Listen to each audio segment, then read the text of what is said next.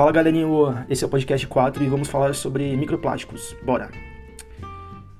Bom, o próprio nome já diz muito, né? É, microplásticos são pedaços minúsculos de plástico, no caso com medida inferior a 5 milímetros. Na verdade, o microplástico é um resultado de detritos, uh, fragmentos de pedaços maiores de plástico. É, esses pedaços maiores de plástico são lixo, né? Descartado aí, considerado assim lixo, é, descartado indevidamente e acabam parando em rios que carregam até o mar é, todo esse material. É, que na verdade recebe diversos tipos de resíduos, né? Diretamente. Esse plástico e resíduos de outras espécies também, de natureza química, vidro, metal, etc. Bom, o microplástico, pelo seu tamanho, ele acaba sendo é, degradado. Degradado até alcançar tamanhos considerados de partícula ele é desenvolvido no mar, porque não sei se vocês sabem, mas muito lixo produzido por embarcações marítimas é, são lançados clandestinamente no ambiente aquático do planeta, mesmo havendo regulamentação e suporte para o descarte adequado de todo o resíduo produzido por embarcações. Bom, e daí, após esse descarte, o plástico especificamente ele fica ali à deriva, em contato com a luz solar, e a luz ela vai provocando a fragmentação do material, em pedaços minúsculos. Talvez seja o máximo que a natureza consiga decompor esses polímeros é, diretamente ligados à formação de, de microplásticos, como, por exemplo, o polietileno teriflatado, o polipropileto, o poliestireno, polio, poliuretano, é, policloreto de vinila e o nylon. É, cientificamente, foi divulgado na, na, década de 70 a presença desse material em águas salgadas e no ano de 2001 pela primeira vez se descobre na água doce, mas provavelmente já estava lá antes, né? É, esse microplástico já existia já, é, já estava rolando aí desde antes da década de 70 e nas águas salgadas, né? E mesmo antes também de 2001 nas águas doces.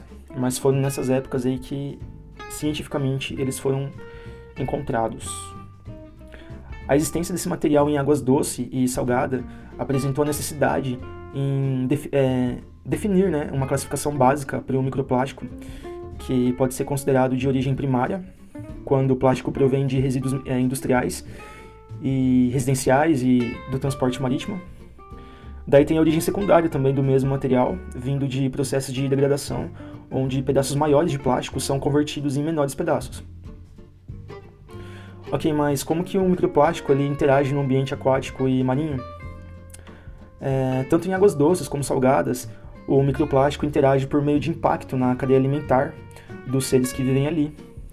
Inclusive rola a participação do ser humano nessa história, além de causador da, é, da presença dos microplásticos no ambiente aquático, por não promover uma logística reversa de materiais plásticos eficiente, né?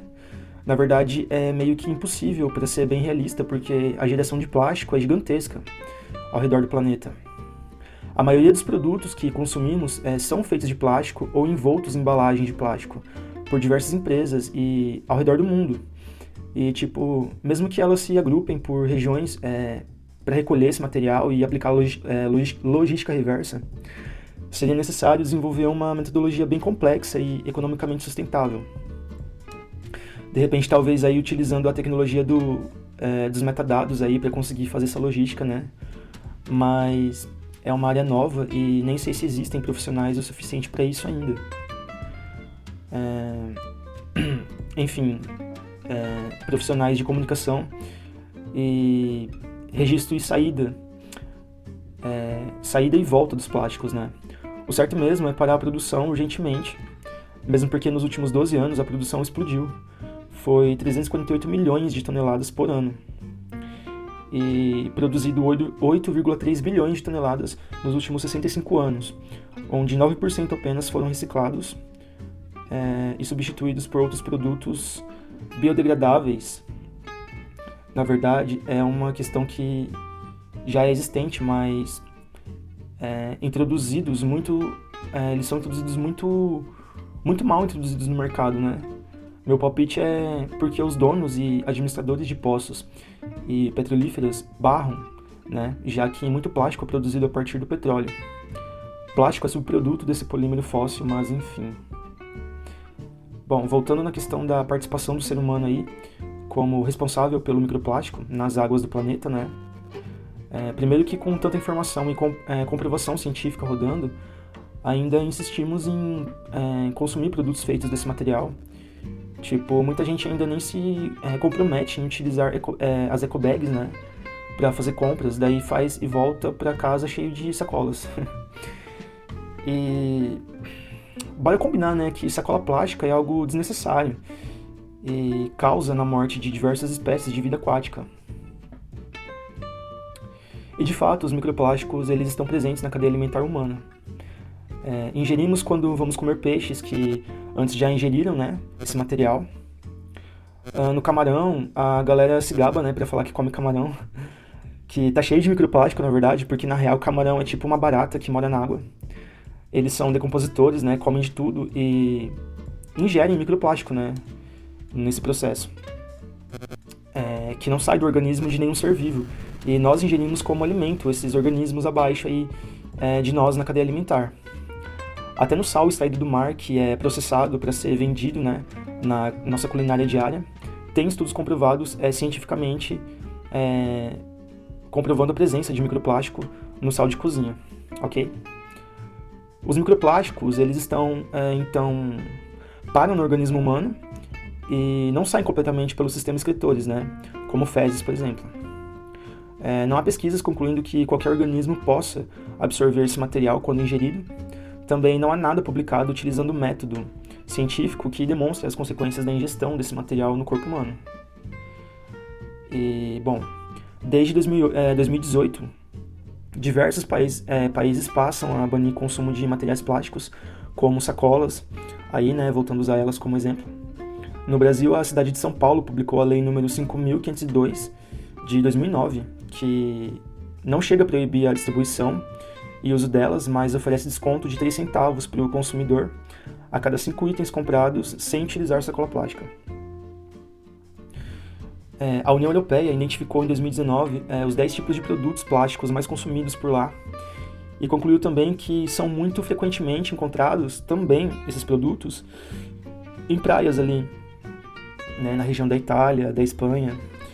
É, enfim, é, um material muito capaz de passar por reciclagem, ele não sofre é, uma destinação ambientalmente correta por conta da falta de apro é, apropriação, apropriação né, das pessoas, porque não adianta você não jogar lixo no chão, mas também não exigir que outros não joguem, né?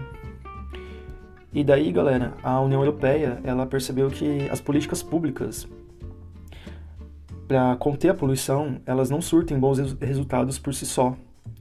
É, para de fato a produção de materiais plásticos precisa ser parte da solução. Então, agora em 2021, o veto para a proibição total é, de plástico na Europa passa a vigorar no objetivo de tentar fazer com que todas as embalagens plásticas sejam reutilizáveis ou recicláveis até o ano de 2030.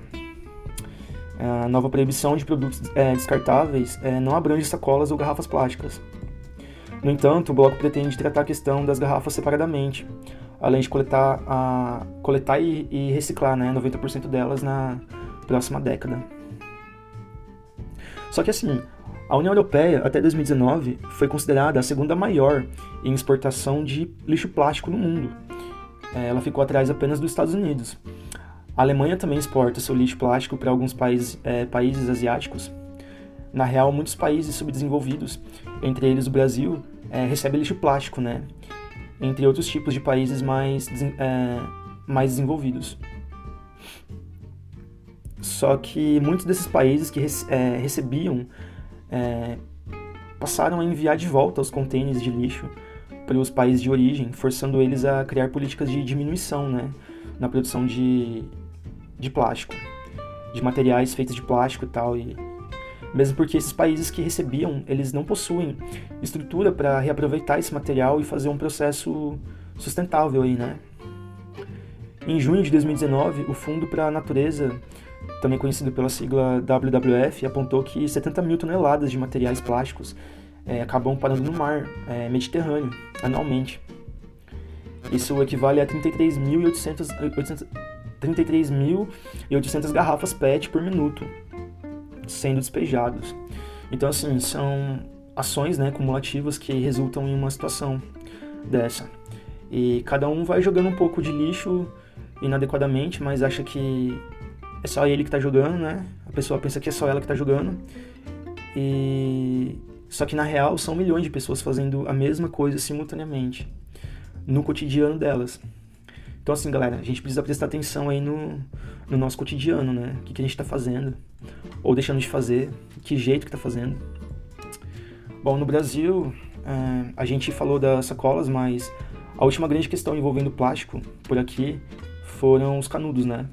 Começaram a encontrar, é, já faz um tempo, canudos dentro de peixes, é, canudos em nariz de tartarugas. Então, muitos pescadores e pesquisadores de vida marinha estavam é, vivenciando é, essas situações aí, né?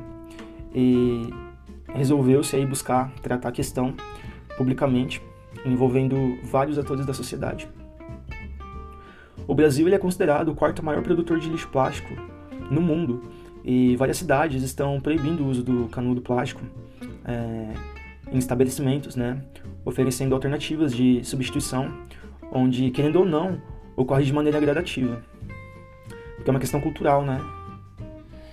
É, muitos métodos alternativos de substituir os canudos e as sacolas plásticas, eles já existem, né? E, na verdade, muitos produtos que atendem às necessidades do plástico já são realidade, mas eles é, não são introduzidos no mercado, é, não estão próximos das pessoas, né? E o motivo por isso acontecer é, deve ser investigado, é, saber se isso é uma coincidência ou uma situação intencional. Bom, pessoal, vou ficando por aqui e reflitam, ok?